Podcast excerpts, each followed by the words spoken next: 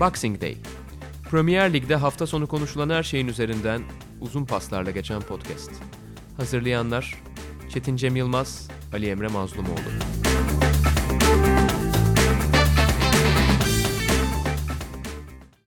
Sokrates Podcast'a hoş geldiniz. İngiltere Premier Ligi konuştuğumuz Boxing Day'de ben Ali Emre Mazmoğlu, Çetin Cem Yılmaz'la birlikteyiz. Bu hafta yine yoğun bir gündem vardı. Liverpool 4-0'la Southampton'ı geçti ve puan farkını iyice arttırdı. Tottenham Manchester City çok bekleniyordu. O maçta da kazanan taraf ev sahibi ekip oldu. Bir yandan da ilk dört yarışı çok kızıştı. İlk dörde talip olan daha doğrusu birin, birinci ve ikinci basamak belki belli ama ilk dörde talip olan takım sayısı arttı. Oradaki yarış kızıştı ve baktığımızda da Ancelotti'nin performansı son dönemde öne çıkan Premier Lig konularından biri oldu. Bunların hepsini konuşacağız. Tabii hepsinden önce de bir müjde Sokrates bayilere geldi ve alıcılarını bekliyor. Yine Premier Lig'le ilgili Emre Özcan'ın yazısı var. Trent Alexander-Arnold'u konu alan. Onları da Sokrates okuyucularına önerelim. Ve biz Brexit'le başlayalım. İngiltere deyince İngiltere'nin en önemli gündemi hafta sonu Brexit'te ve artık kabul edildi.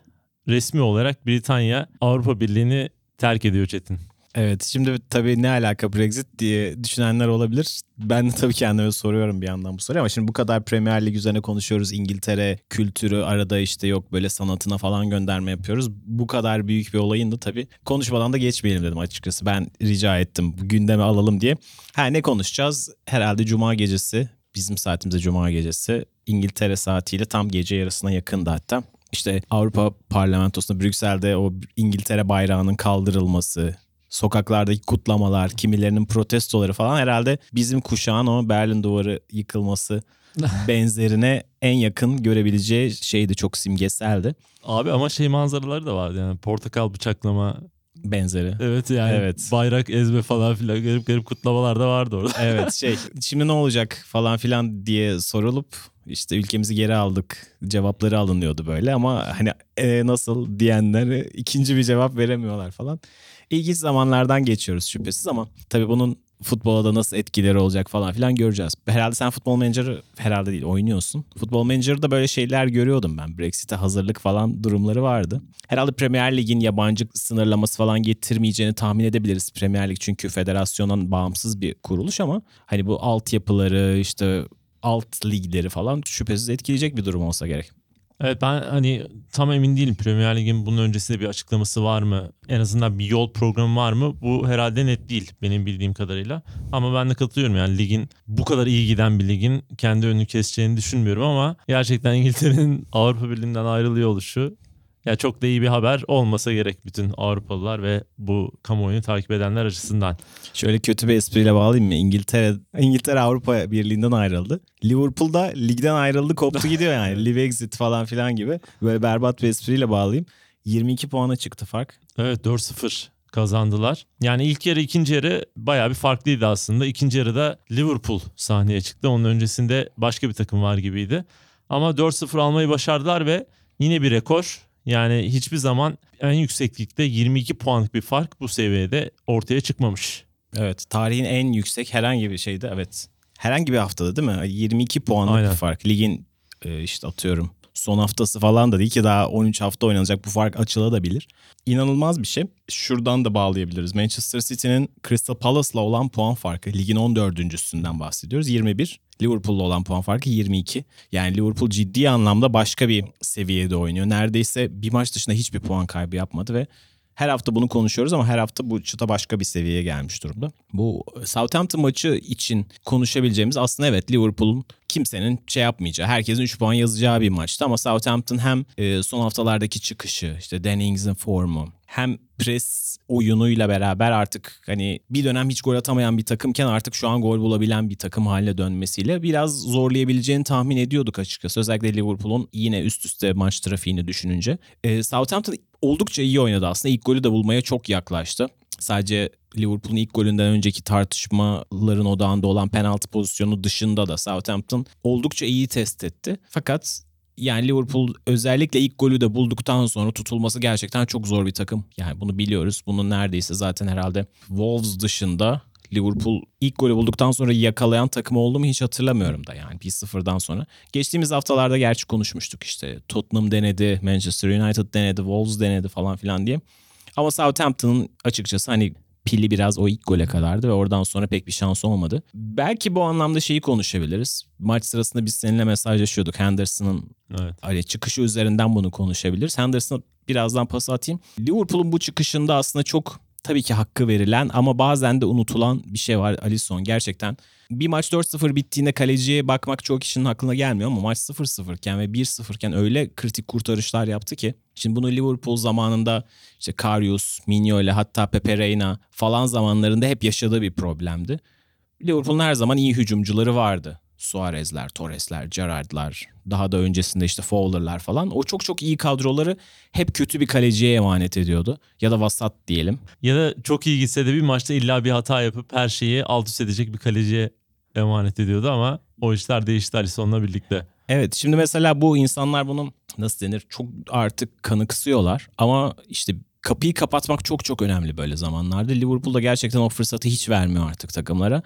Yani bu maçta çoğu kişi çok önemsememiş olabilir ama ortalama bir kalecinin yiyebileceği pozisyonlar vardı ve Alisson onları çok kolay gösteriyor. Hani biraz Galatasaray'daki Muslera'nın şeyi var ya hani savunmanın çok fazla hatasını affediyor. Liverpool'da bir de savunma az hata yapıyor. Ama bir de bunun üzerine savunmayı da geçtikten sonra bir de karşısına Alisson çıkıyor. Bu çok değerli Liverpool adına. Belki oradan işte günün diğer kahramanı Henderson'a da bağlayabiliriz. Yani evet Henderson bu zaten bir süredir yani Klopp geldiğinde Henderson uzun süre çok böyle 11'de kesin yeri olan Liverpool'u götürecek adam olarak gözüken biri değildi. Hatta başka kulübe ne zaman transfer olacak falan diye bakılan bir futbolcuydu ama özellikle geçen seneden itibaren Şampiyonlar Ligi'nin kazanılmasında zaten çok önemli bir isimdi.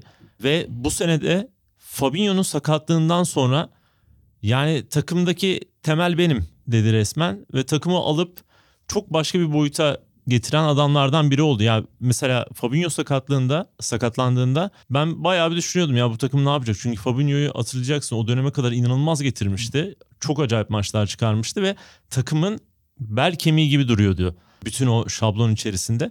O sakatlanınca onun rolünü kim alacak falan derken bir anda Henderson Fabinho'yu hiç aratmayan zaman zaman da onun üzerine çıkan performanslar göstermeye başladı. Bu maçta da yine Fabinho'nun yanına geldi. Onun yanına gelmesiyle onun rolünden bir ön tarafa kaydı. O pozisyonda da çok iyi oynadı. Bir gol bir asist yaptı falan. Yani gerçekten abartı olmaz. Bu sezon belki hani Mane de sayılabilir ama Mane ile birlikte Liverpool'un en iyi oyuncusu gibi duruyor şu ana kadar. Evet sen maç sırasında bana o mesajı atınca biraz bunun üzerine düşündüm. Yani evet Henderson diyene çok itirazım olmaz ama Liverpool'un bu sene belki de yaptığı en değerli şey buydu. Sezon boyunca sürekli bir kahramanlar çıktı. Yani sezona e, Mane muazzam başladı. Sonra bir dönem Firmino çok iyiydi. Fabinho ilk 3-4 ayı muazzam götürdü. Hani Alisson sakatlandığında bir dönem Adrian e, yıldızlaştı. En azından Süper Kupayı getirdi kurtarışıyla, penaltı kurtarışıyla. Salah son bir aydır bayağı iyi oynuyor ve eski dönemine göz kırptı. Henderson, Van Dijk hep iyi. Van Dijk zaten hep iyi onu saymaya gerek yok. Joe Gomez rotasyona girdikten sonra başka bir Liverpool kaleyi tamamen kapattı. Son 7 maçta 6 galiba. Gole kapadıkları maç evet, oldu. Evet yemiyorlar. E, bekler zaten çok. Yani dönem dönem hepsi çok çok üst seviyeye çıktı bu oyuncuların. Bazıları hep üst seviyedeydi. Bahsettiğim gibi işte Van Dijk başta olmak üzere. Bu anlamda Liverpool adına bir sezonun oyuncusu seçmek çok kolay değil ama Henderson gerçekten bu takımın ve Klopp'un Liverpool'un en iyi hikayelerinden bir tanesi cidden. İlk zamanından beri çok tartışılmış bir oyuncuydu. Çünkü Sunderland'den oldukça da iyi bir paraya alınmıştı aslında. Ve hiçbir zaman tam olarak da yeri bulunamadı. İlk başta böyle bir sağ kanat olarak geldi. Sonra merkez orta saha oldu. Gerard'la yan yana oynadı. Biraz daha geriye kaydı. Paslarıyla çok eleştirildi. Hatta o ilk yıllarında işte 18 milyona falan satın alınmıştı yanılmıyorsam. Alex Ferguson da son yıllarıydı ve kitabını çıkartmıştı. Kitabında işte Henderson almadık çünkü bir tuhaf koşuyordu falan demişti. Hani bir de Alex Ferguson da bir oyuncu hakkında böyle bir şey söylüyorsa oyuncunun tabii puanı da düşüyor. Ama gerçekten Henderson böyle kötü oynadığı zaman fundamentalında da bir sıkıntı varmış gibi bir oyuncu şekli ortaya koyuyor. Bir koşuşunda gerçekten bir gariplik var ama iyi oynadığı zaman da o hırsıyla o dinamizmiyle çok çok başka bir seviyeye çıkartıyor takımı. Evet bu sene hem evet oyun anlamında hem de abilik anlamında da takımın lideri gibi duruyor sahada. Çok değerli. Herhalde pek çok Liverpool oyuncusu gibi Şampiyonlar Ligi kazanıldıktan sonra başka bir seviyeye çıktı hepsi mental olarak. Hani birazcık o bir rahatlık getirdi. Bir bazı duvarlar hani yıkıldı gibi görünüyor. İşte Jordan Henderson hatta benim düşündüğüm 2014 yılındaki şampiyonluğun kaçması büyük ölçüde tabii ki Gerrard'ın ayağının kaydığı maça bağlanır. Haklı olarak tabii ki o çok büyük bir ve dramatik bir kırılma maçıydı. Fakat o maça gelinirken biraz az hatırlanan şey iki hafta öncesindeki Liverpool Manchester City maçının son dakikasında kırmızı kart görmesi. O maçı Liverpool 3-2 kazandı ama Henderson kırmızı kart gördü ve 3 maç ceza aldı ve Chelsea maçını da kaçırdı. Chelsea o gün çok eksik çıktı Anfield Road'a ama Liverpool'un da eksiği Jordan Henderson'dı. Hatta geçtiğimiz haftalarda Jamie Carragher'ın yaptığı The Greatest Match diye bir podcast var. Dinleyicilerimize onu da tavsiye ederim. Onun Steven Gerrard'lı bölümü gerçekten çok çok güzel.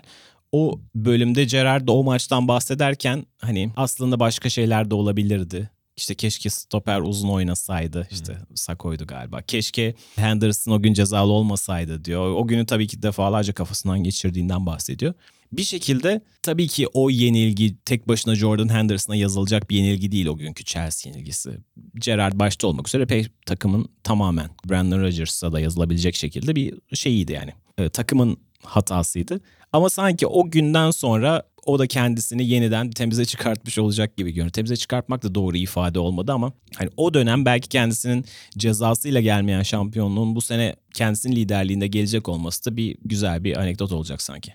Şimdi sen öyle deyince aklıma geldi. Ee, maç sonrası Tom Shinworth'ın Shinworth mıydı? Tam hatırlayamadım şimdi soyadını. Açıklamasını dinliyordum. Şöyle bir iddiada bulundu. Ee, Henderson bence çok abartı bir iddia ama e, kulüp tarihinin en böyle bir şey katan, takıma bir şey katan kaptanı dedi. Tabii orada herkes nasıl yani falan filan. Her, herkesin aklına Gerard soruları falan. O da şey dedi hayır dedi ben aslında takım da bir şeyler kazanmaya başladığı için söylüyorum dedi. Aslında evet şöyle bir yanı var. Henderson kazanan takımında bir parçası ve kaza- takımı kazanmaya doğru iten de bir adam. O da bence önemli bir fark. Gerard'ın şanssızlığını Henderson böyle bir şeyle şey yapıyor ama ben karşılaştırmak çok da doğru değil bunları diyerek buradan şeye geçeceğim. Artık herhalde şampiyonluk konuları ya şampiyonluk şeyi ortadan kalktı kim şampiyon olacak tartışma. Zaten bir süredir ortada yok ama artık ne zaman şampiyon olacak konusu ortada. Ee, sence Liverpool ne zaman şampiyon oluyor? Şimdi hiçbir sıkıntı olmazsa falan 16 Mart'ta şampiyon olma ihtimali var. Eğer şöyle de bir yanı var.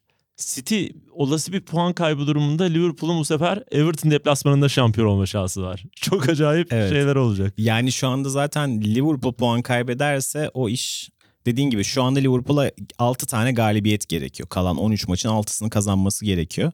Ve önündeki maçlara bakıldığında en azından ilk 4 maçı Liverpool kazanabilecek gibi duruyor. Şu an hangisi 5. maçta hatırlamıyorum ama o 4 maç işte arasında işte West Ham var, Bournemouth var, e, Beş Norwich var. Everton olması lazım. 6 Palace, evet, 7 pardon, City. Doğru evet 5 Everton. Ondan önceki öndeki 4 maç Liverpool adına çok kazanılabilecek gibi duruyor. Çünkü tamamı alt sıralar. Tabii o takımların başka motivasyonları var. Dolayısıyla hani Watford çıkışta, Bournemouth çıkışta çok kolay olmayabilir. Doğru ama 4'ü de ligin alt sıralarındaki takımlar ve kazanılabilir. Dolayısıyla evet e, City'nin bir puan kaybı halinde Liverpool ezeli rakibi ve komşusu Everton'ın sahasında şampiyonluk kazanabilir. Eğer diyelim ki Liverpool iki defa puan kaybederse bu sefer şampiyonluğu Etihad'da kazanma ihtimali de var. Bu da enteresan hani e, iki senede şampiyonluğu kaybettiği hatta 2014 şampiyonluğunu da kaybettiği Manchester City'ye üstelik Guardiola'nın gözleri önünde şampiyonluk kazanmak Liverpool adına da enteresan olacak. Ama evet Liverpool bu süreçte City hiç puan kaybetmezse Anfield'da da şampiyonluk kazanabilir. Orada mesela Crystal Palace maçına da bırakmak e, şey olmayabilir ama neticede evet Liverpool'un toplanması gereken 18 puan kaldı ama 18'e de ihtiyaç olmayabilir çünkü City'nin daha e, oynayacak daha zorlu maçları da var ve hala City çıktığı bütün maçlarda kazanacak gibi de görünmüyor. Yani dolayısıyla Liverpool Everton maçına da kal şey yapabilir yani. Bu enteresan olacak. Şimdi şöyle ligin bazı dinamikleri var. Hep konuşuyoruz ya. Şimdi Liverpool, Everton çok iyi durumda olmasa bile şimdi ezeli rakibi gelmiş. 30 yıldır kazanamadığı şampiyonluğu bu statta mı kazanacak? Yani bu oyuncular için çok çok değerli bir motivasyon olacaktır. Liverpool'un hiç yenilgisiz gelmesi durumunda bu 4 haftada yenilmemesi durumunda o oraya o çentiyi atan takım o Everton olmaz. Hani ezeli rekabette bunlar şampiyonluk kadar değerlidir yani. en çok kim yendi, en son kim yendi muhabbeti vardır ya. Yendi de denmez gerçi de. işte mesela kaç şampiyonluk alındı muhabbeti başkadır. Ama bir yandan da işte ama biz de sizi o sene yenmiştik. En zirve senenize biz yenmiştik falan. Bunlar ezeli rekabetin tadı tuzudur. Dolayısıyla Everton da hani o gün çok da kolay lokma olmayabilir. Yani evet neticede şu anda Liverpool'un önünde biraz futbolda tabii ki her şey olabilir ama 6 galibiyetten bahsediyoruz 13 maçta yani. Ve e, ya da 5 galibiyet 3 beraberlik falan öyle bir şey yani. Dolayısıyla şu anda olacak mı olmayacak mıdan ziyade ne zamana taşınmış durumda. Dolayısıyla onlar üzerine spekülasyon yapıyoruz yani. Evet tarihin cilvesi denilen o kavram Liverpool'un başına her an gelebilir. Everton evet. deplasmanda kazanabilir. Olmazsa Palace maçını kazanıp Etihad'a şampiyon da çıkabilir. Orada evet. da kazanabilir. Bir sürü olasılık var ama hepsi de çok evet. iyi senaryo olarak gözüküyor Liverpool evet. için. Bakalım Şeyi, nasıl gelişecek. Pardon e, aklıma geldi. Manchester City'de iki sene önce Manchester United karşısında şampiyonluğu ilan etme maçına çıkmıştı ve ilk yarı 2-0 önde kapatmıştı. Ama sonra o maçı United 3-2 kazandı. Ve hani bu tip şeyler dediğim gibi ezeli rekabette şeydir. Hani bizim karşımızda evet. şampiyon oldu olmasın bir motivasyondur. Dolayısıyla hani Liverpool için tabii ki Premier Lig'de hiçbir maç kolay değil ama hani Everton karşısında da bunu yapamayabilirler yani. Aklıma şey geldi şimdi Liverpool Etihad'da şampiyon olursa falan stadın ışıklarını kapatırlar mı falan. Acaba böyle ucuz şeylere girişirler mi? Gerçekten bu mesele çok ilginç bir mesele ve futbol aslında bu tür şeylerle güzel. Yani bir banda baktığında lig nereye gelmiş, ne duruma gelmiş, neler olabilir falan diye bir yandan da güzel şeyler göreceğiz. Evet. Oradan City tutmuşken hiç bırakmayalım. Ee, haftanın maçını konuşalım biraz. Tottenham City arasındaki mücadele. Yani ben biraz heyecanla bekliyordum maçı. Çünkü Jose Mourinho şu ana kadar çıktığı büyük maçların hiçbirinde sonuca gidememişti. Bu kez de acaba aynı senaryo mu olacak diye maçı biraz heyecanla bekledim. Ama Hakikaten de maç bu arada öyle başladı. Yani City ataklar üstüne ataklar, fırsatlar üzerine fırsatlar kazandı ama hiçbirini değerlendiremedi. E sonunda Zinchenko'nun atılmasıyla birlikte de oyun tamamen değişmiş oldu. Evet yani ben açıkçası bu maç başlamadan önce bir puan kaybı bekliyordum. Ama bunun gerçekleşme tarzı biraz beklediğimden de fazla oldu. Ben Tottenham'a ya yine bir işte Jose Mourinho masterclass'ı gibi bir maç izledik aslında ama hani bu maç kesinlikle tam Mourinho'nun istediği gibi oynandı ve City hiç pozisyon bulamadı falan olmadı açıkçası. Çünkü City bayağı da pozisyonda buldu açıkçası. Biraz e, onu işte her zaman baskılı oynadığınız maçları kopartamadığınızda bir noktada kırılgan hale geliyorsunuz ve bunun olmayacağı belli yani. Bu, bu problemin işte sonunda dönüp sizi ısıracağı belliydi. E, geçtiğimiz haftalarda konuştuğumuz Liverpool'un Tottenham maçı ve Liverpool'un Manchester United maçı biraz bunlara örnek. Liverpool o maçlarda 1-0'ı bir şekilde bulduktan sonra yakalanmadı. Ama City bunu yapmadığı için, atamadığı için çok kötü bir Agüero performansı vardı. Ve işte sonra kırılgan hale geldi ve bir noktada zaten City oynarken bir, bir golü yiyeceğini hissedebiliyorsunuz. Yani hiçbir şekilde maçları işte 0-0 bile bitirmeyeceğini anlıyorsunuz. Çünkü çok kırılgan bir savunmaları var. Bu maç özelinde belki söylenebilecek şey geçtiğimiz haftalarda haklı olarak çok övdüğümüz Agüero'nun hem kötü oynaması hem de dahası hani penaltı için topun başına gelmemesi. Bence haft yani City adına olay buydu.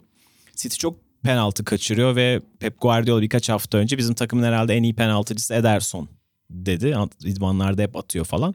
Ama Agüero'nun bu sene 3'te 3 penaltı atmış. Fakat Loris'in karşısına çıkmak istememesi biraz enteresandı. Yani olabilir futbolcular bazen hissetmeyebilirler falan. Ama bu sene yine e, Tottenham'a karşı penaltı kaçırmış olduğu için hani biraz çekingendi muhtemelen ve kullanmadı. Ama bazen de işte süperstarların da orada sorumluluk alması gerekiyor. Yani tamam ilk ayda güvenilir bir duran top oyuncusu ve bu sezonda penaltılardan da goller attı.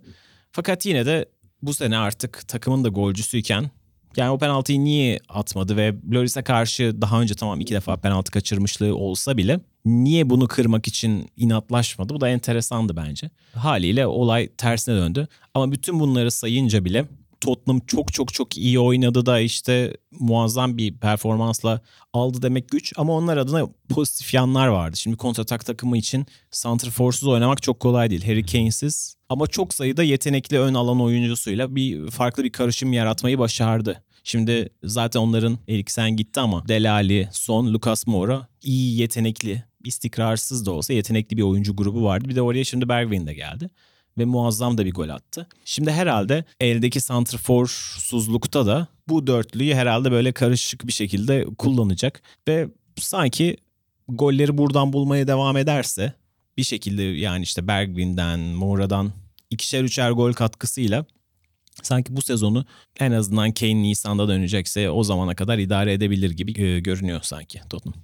Evet Kane'in yokluğunda Mora'yı oraya koyuyor Jose Mourinho. Yani bir yandan bakınca belki City karşısında bu taktik işe yarıyor olabilir tabii savunmayı biraz daha sağlam yaptı yapmak koşuluyla. Bu maçta çok da iyi bir savunması yoktu Tottenham'ın. Ama topun özellikle Tottenham'da olduğu maçlarda Tottenham ne derece bu kadroyla bu yapılanmayla diğer kaleye gidebilecek ve orada bir baskı kurabilecek bundan hiç emin değilim. Çünkü Moura hiç buna uygun bir santrofor tipi değil. E, Bergwijn biraz daha alan buldukça o dar alanda da işler yapabilen bir oyuncu. Bu arada onun da seninle de yazıştık. Epeydir gündemde olan bir oyuncu aslında. Hollanda'da uzun bir süredir e, goller atan, asistler yapan, o çizgileri darma duman eden bir oyuncu ve uzun süredir de transferi beklenen bir isimdi. Ama bir süredir de transfer olmuyordu. İşte burada Jose Mourinho gitti güvende onu aldı.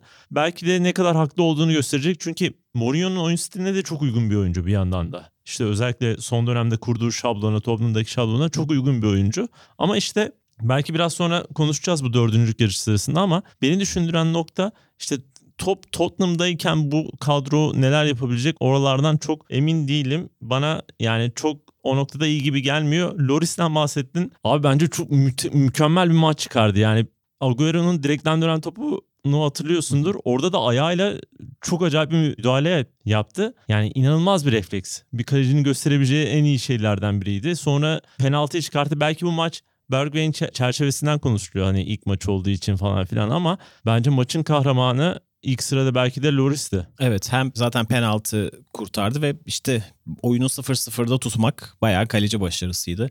Bu sezon birazcık da Tottenham'ın çözülmesindeki şeylerden, etkenlerden bir tanesi de aslında Loris'in de sakatlığıydı. Yani tamam Loris aslında o 7 gol yenen maçta da kaledeydi ama o döneme kadar işte Fertongen, Alderweireld savunması hep sallanmaya başlamıştı zaten. Doğru Loris de özellikle parlak bir sezon geçirmiyordu ama tam o Brighton maçındaki erken sakatlanması bir de o gün 3 gol yemeleri falan filan derken sezon o gün çöktü ve Pochettino'nun da sondan bir önceki maçı da oldu galiba hmm. yanılmıyorsam ya da son maçı oldu.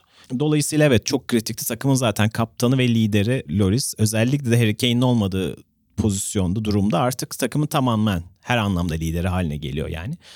Ee, onun dönmesi ve bu büyük galibiyetin alması şüphesiz oyun anlamından çok moral olarak çok kıymetli bence.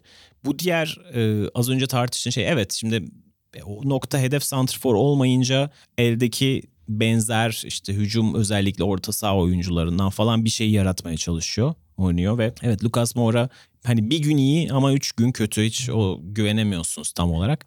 Ama bazen de bu üçlü ya da dörtlü bir arada oynamayı becerebilirse rakip savunmalar için uğraşması biraz zor olabilir. Bir de Şimdi Lo Celso'yla da tekrar hani sözleşme de yaptılar. Bir anlamda aslında güzel bir şey kıvamı var şu anda e, Tottenham'ın. Yine üzerine kurulabilecek bir şey var ve ben bazı pozitif sinyaller de aldım. Ve bu maçın evet bence asıl anlamı oyun sinyallerinden ziyade aslında galibiyet oldu. Yani böyle büyük bir maçı nihayet kazanabildi Tottenham. Bu sene bunu doğru düzgün hiç yapamıyorlardı.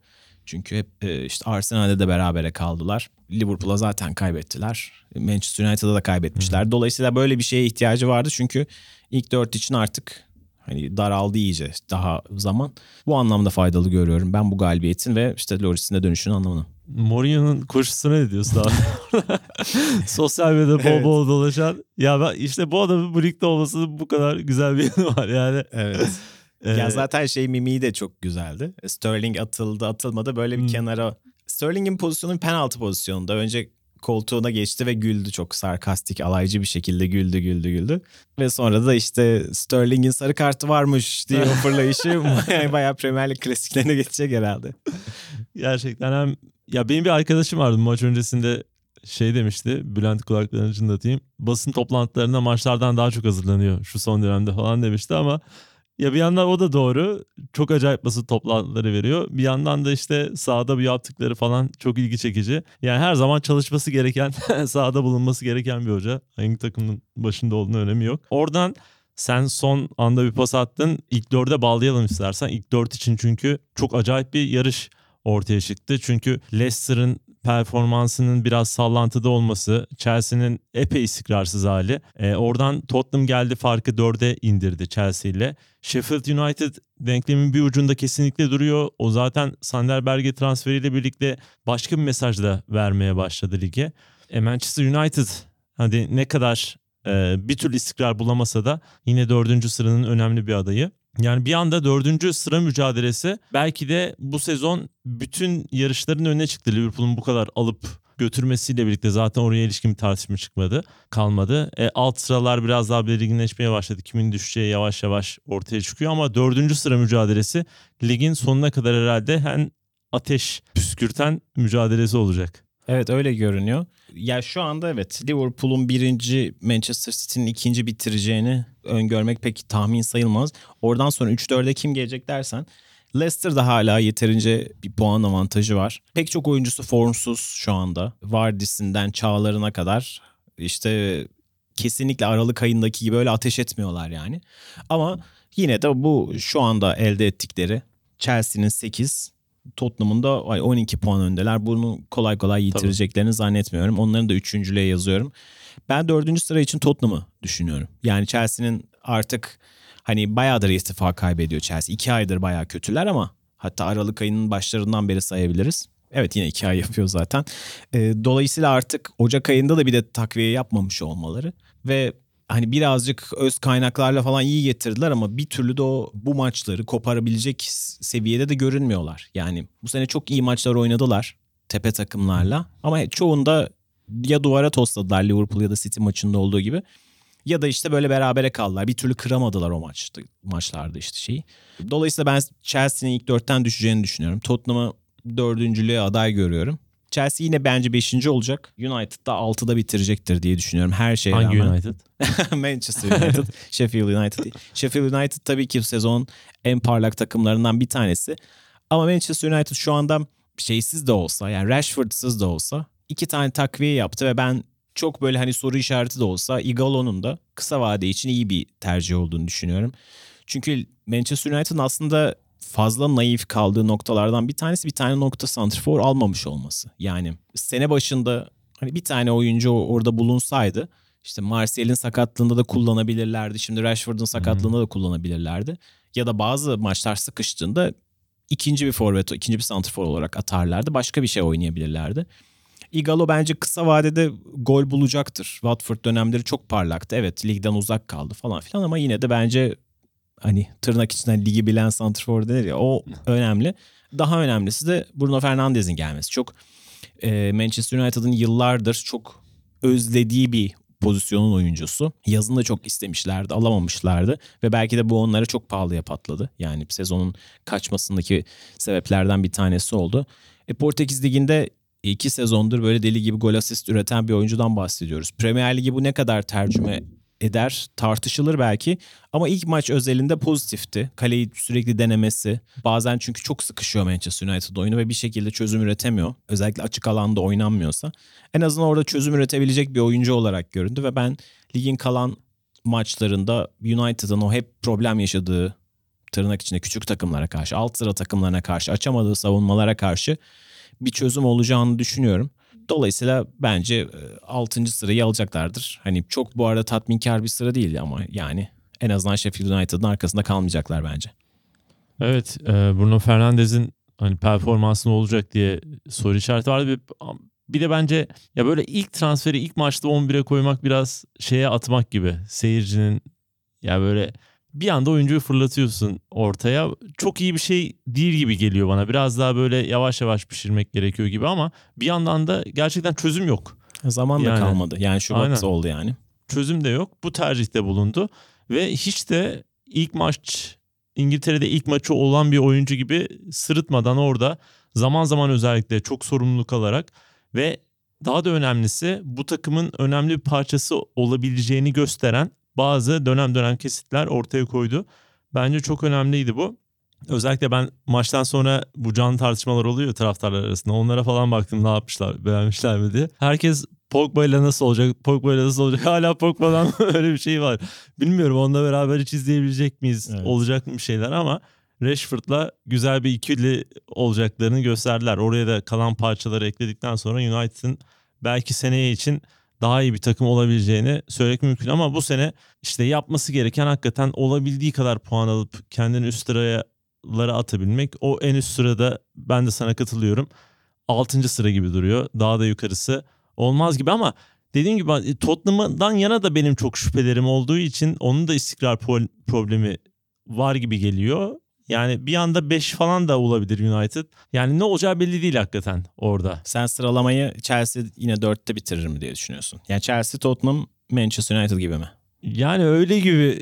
Yo şey için sorma. Hani ben cevapladım sen de cevaplamış olma atlamayalım diye. ya öyle gibi geliyor ama yani bu arada Lampard da yani çok gergindi. Özellikle basın toplantısının kameralı bölümünde değil ama yazarlarla yapılan bölümünde o kadar hızlı konuşmuş ki hiç soru almamış şak şak bitirmiş gitmiş yani. Özellikle transfer sorusu almak istememiş. Çünkü demek ki bir sıkıntı var belli ki. Yani istediği şeyler bir türlü olmadı. Zaten Ake'yi nasıl, niye almadılar? Şimdi 40 milyon şey de kalktı ortadan. Gitsen 80-90'a alamayacağım bir oyuncu olacak artık. İlginç yani o takviyeyi niye yapmadıkları.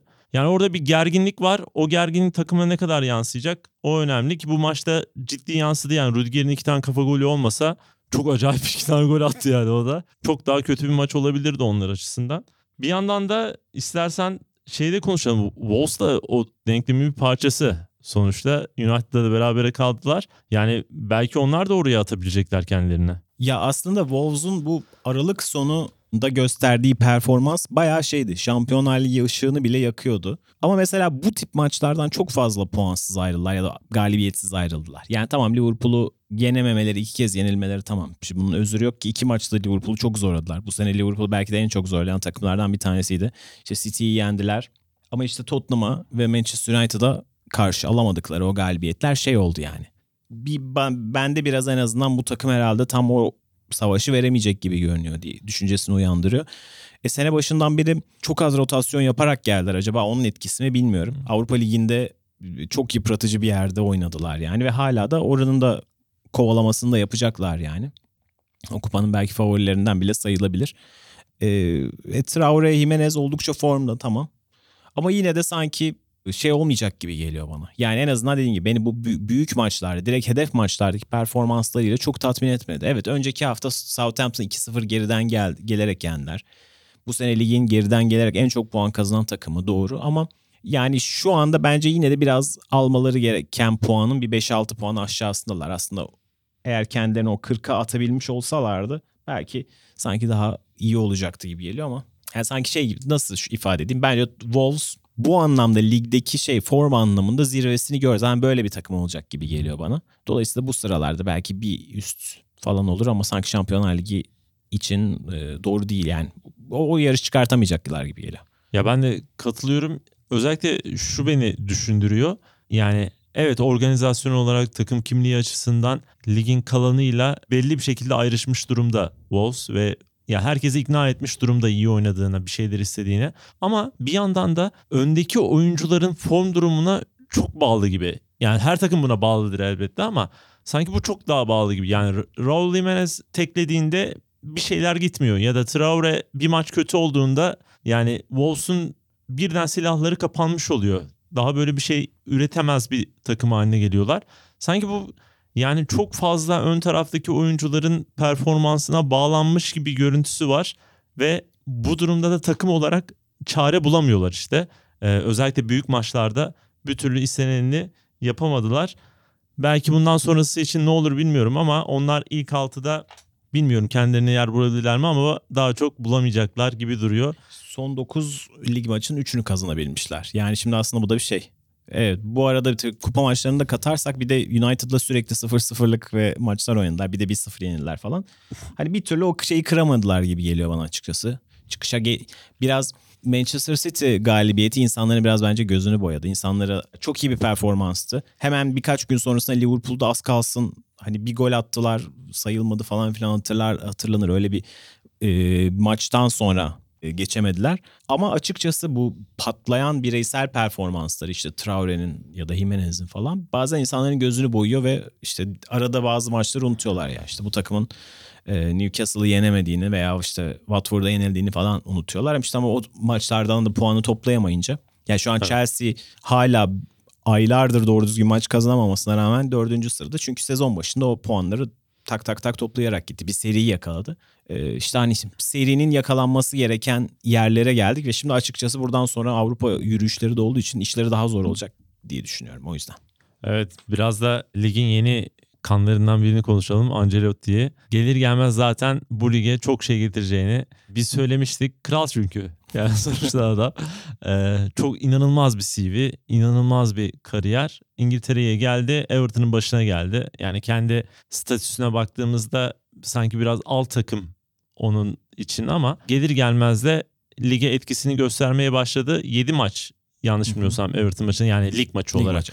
7 maç ve oradan bir yenilgi aldı. Gerisinde galibiyete beraberlik şeklinde devam ediyor. Ya gerçi onun öncesinde hani Duncan Ferguson bir takımı toparlamıştı. Çok zor bir seri vardı o 3 maçlık büyük takımlarda oynadı. Oradan iyi çıkmıştı. Takımı iyi emanet etti yani. Ancelotti de ona bir şeyler katarak yoluna devam ettiriyor. Bu hafta da yani 2-0'dan 10 kişiyle çok iyi geri dönüş yaparak maçı da son dakikalarda almayı başardılar. Ve liginde iyi takımlarından bir tanesi. Hani böyle Watford son ayların en iyi takımlarından bir tanesi. Son haftaların diyelim. Bu maçı çıkarken Aralık ayı başından bu yana Nigel Pearson'ın göreve gelmesinden bu yana ligin en iyi iki takımından bir tanesiydi pek çok istatistikle Liverpool'un arkasından. İşte hem galibiyet, yediği gol sayısı falan filan olarak hep çok pozitifti. İşte böyle bir takımı 2-0'dan gelip üstelik son dakikada yenebilmek bayağı pozitif. Dediğin gibi evet Ancelotti biraz kanamayı önce şey acil servis ilk pansumanı gerçekten Duncan Ferguson yaptı. Onun hakkını yememek lazım. 3 tanelik bir kupa maçına yenilmedi ve çok iyi bir şekilde tespit e, teslim etti.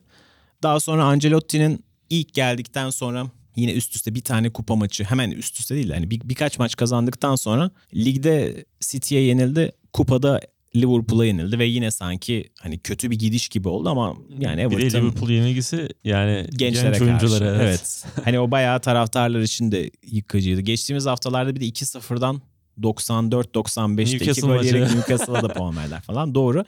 Ama totalde baktığımızda 8 maçın, 8 resmi maçın sadece ikisini bu iki takıma kaybetmiş. 7 resmi Lider Lig maçında sadece bir tanesini City'ye kaybetmiş. Dolayısıyla çok pozitif ve belli başlı oyunculardan da çok daha iyi verim almaya başladığını görüyoruz. Moise Keane devreye girdi. Calvert-Lewin zaten biraz bizi te- özellikle beni tekzip etmişti. Aralık ayından beri o da oldukça iyi bir formda. Duncan Ferguson'ın gelişinden bu yana iyi. İşte Richarlison, Bernard biraz daha devreye girecek diye düşünüyorduk. Öyle de olmaya başladı. Yavaş yavaş yıldızlardan açıkçası verim alıyor Ancelotti. Dolayısıyla çok hani büyük sürpriz değil ama şu anda sıralamadaki yeri işte Arsenal'i falan filan yakaladı ve bir anda puan olarak da hani ilk 6'ya falan filan burnunu uzatabilecek bir Avrupa mücadelesi yapabilecek duruma geldi. Şimdi lig kapı e, Aston Villa kazanmazsa zaten işte 6. da gidecek. FA Cup'ı da yine üstteki takımlardan bir tanesi kazanırsa ligde ilk 7'ye Avrupa kapıları açılıyor. E Sheffield'ı falan sıkışık orası doğru. Manchester United, Sheffield United, Wolverhampton'ın falan arasına girmek lazım. Ama puan olarak da hiç yapamayacağı bir durum değil. Çünkü 3 puan ötesinde duruyor açıkçası Sheffield United. Bence Everton şu anda son haftaların hem puan anlamında hem de form anlamında oldukça şey bir durumunda. Ben... Sen öyle deyince biraz maçlarına baktım. Bir Palace maçıyla başlıyor içeride. Ondan sonra Arsenal Manchester United, Chelsea, Liverpool maçları var arda arda. Çok zor bir serisi varmış Everton'ın. Ama bakalım buradan nasıl evet. çıkacak. Ben şimdi Ancelotti şöyle Arsenal'ı bir... zor maç sayıyor muyuz şu anda? Oo. sert oldu. sert oldu. Ya şöyle sert oldu. Bugün çünkü sıralamaya bakarken bir daha dank etti de Arsenal sadece 6 galibiyeti var. Kazanamıyor ya hala. Evet, 6 galibiyet evet. yani ligin düşme hattındaki West Ham'ın 6 galibiyeti var. Bir üst sıradaki Aston Villa'nın 7 galibiyeti var. Yani tabii şimdi konuyu biraz Arsenal'e atmış olduk da merak edip şeye baktım. Yani Arsenal'in kalan bütün maçlarını kazanması halinde bile 13'te 13 yaparsa Premier Lig tarihinin en kötü iki performansından bir tanesi olacak. Bir tane sezon 94-95'te yanılmıyorsam 13 galibiyet alabilmişler. Onun dışında hep en az 18-19 galibiyet almış Arsenal. Zaten çoğunda daha da fazla almış. 38 maçta yani Şu anda Arsenal'ın zaten bilmiyorum 13 maçın 7'sini kazanabileceğine çok böyle hani kalıbını basacak var mıdır ama diyelim ki çok iyi bir performans çıkarttı ve 7 maçı kazandı. 13'te 7 gayet iyi bir bitirişi olur. Ee, bu şartlarda bile Arsenal'ın Premier Lig tarihinin en kötü performansı oluyor. Yani dolayısıyla çıtanın nerede olduğunu göstermek adına söylüyorum. Böyle. evet biz hani konuşmuştuk Arteta geldiğinde kimse zaten beklentisi yok ama şu periyodu bari iyi sonuçlarla geçebilirse seneye için çok daha büyük bir kredisi e, olacak, yıpranmamış olacak diye ama bir yandan da o geldikten sonra da galibiyet alamayan bir bir tane aldı herhalde yanlış hatırlamıyorsam. Evet, bir galibiyet aldı. Onun dışında hiç yani değişen bir görüntü yok gibi Arsenal'da. Bir yandan kötü ama Ancelotti'ye yeniden bir bağlayalım. Evet. Yani e, hafta sonu maçtan sonra Theo Walcott şöyle bir şey demiş. Yemek yiyoruz birlikte takım olarak ee, ve bu yediğimiz yemekler bir anda kabuğun içinde yaşayan oyuncuları bile kabuğun dışına çıkarttı ve çok iyi arkadaş olduk. Birbirimizi yeniden tanıyoruz falan filan. ya birkaç senedir de beraber olan adamlar var. Şimdi mi kaldınız diye geri, sorusu geliyor insanın ama o Ancelotti Ancelottiliğini gösteriyor yani. Takımları yemeğe çıkarıyormuş, orada konuşuyormuş. Herkese herkesin birbiriyle konuşmasını sağlıyormuş falan. Zaten takıma bol bol yine izinler veriyor. Kampa sokmuyor takımı.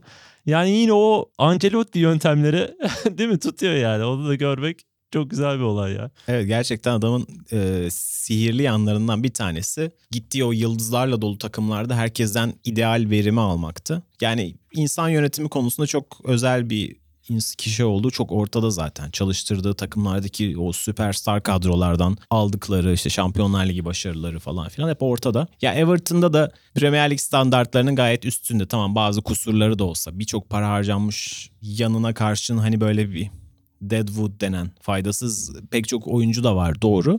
Ama neticede Premier Lig takımlarının çoğunun isteyeceği pek çok oyuncu var orada ve işte kendilerinden daha zayıf takımları da bayağı üst sıralara taşımış oyuncular işte Richarlison, Sigurdsson falan. Belki bunlar sizi şampiyon yapmaz ama ligin e, siz on Everton'ın altındaki takımları en azından diş geçirebilecek oyuncular bunlar varlığıyla.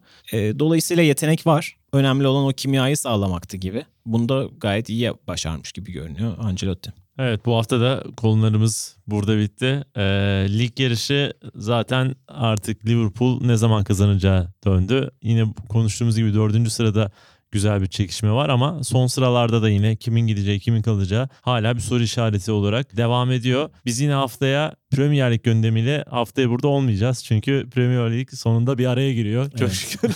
ne kadar tartışmalar neden olsa da FA Cup tartışması. Bu arada onu bir sorayım gerçekten. Sen klubu FA Cup maçına çıkmamakta haklı buluyor musun? Yani haklı Şimdi böyle çok sorgulamak istemiyorum ama kendisi en azından programını ona göre yapmış ve takıma izin vereceğini söylemiş.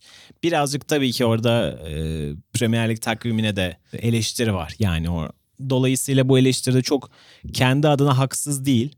Ben hani kupanın çok böyle ikincil, üçüncül, dördüncül plana atılmasını çok sevmem. Ben kupaları severim her zaman.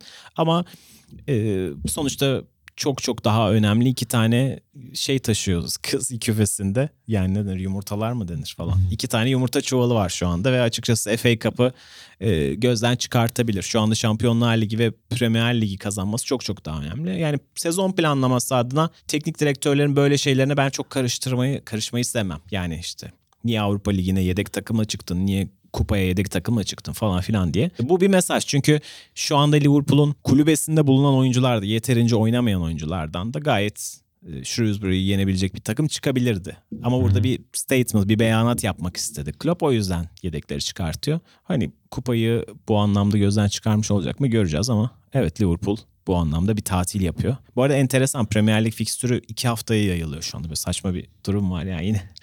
yani yine aslında enteresan bir e, yayılma söz konusu olacak ama Liverpool evet iki hafta tatil yapabilecek. Evet yani o geldiğinden beri zaten geldiğinden beri demeyeyim de bir süredir eleştirisi var maç takvimine yönelik. Ee, daha çok antrenman yapmak istediğine yönelik eleştirileri var. Ya bu da çağımız futbolunun bence daha özellikle birkaç yıl sonra daha da tartışmaya açılacak başlıklarından birisi. Yani ne olacak bu durumlar? Bu kadar maç trafiği. Bir de artık yani bu kadar ultra takımların ortaya çıkmasıyla birlikte bu yerellikler bile tartışılacak hale gelecek. İşte İngiltere Ligi kalksın, Fransa kalksın, başka bir lig kurulsun falan. Bu tartışmalar mutlaka olacak. Ki o tartışmalar evet, evet yapılıyor da. Falan Ve o tartışmaların aslında bir parçası ondan bağımsız değil. Bakalım bu duruş ilerideki tartışmaları nasıl etkileyecek? Onu da bir boyutu olacaktır. Biz burada programı kapatıyoruz. Haftaya değil ama ondan sonraki hafta Boxing Day ile yine karşınızda olacağız. Hoşçakalın. Hoşçakalın.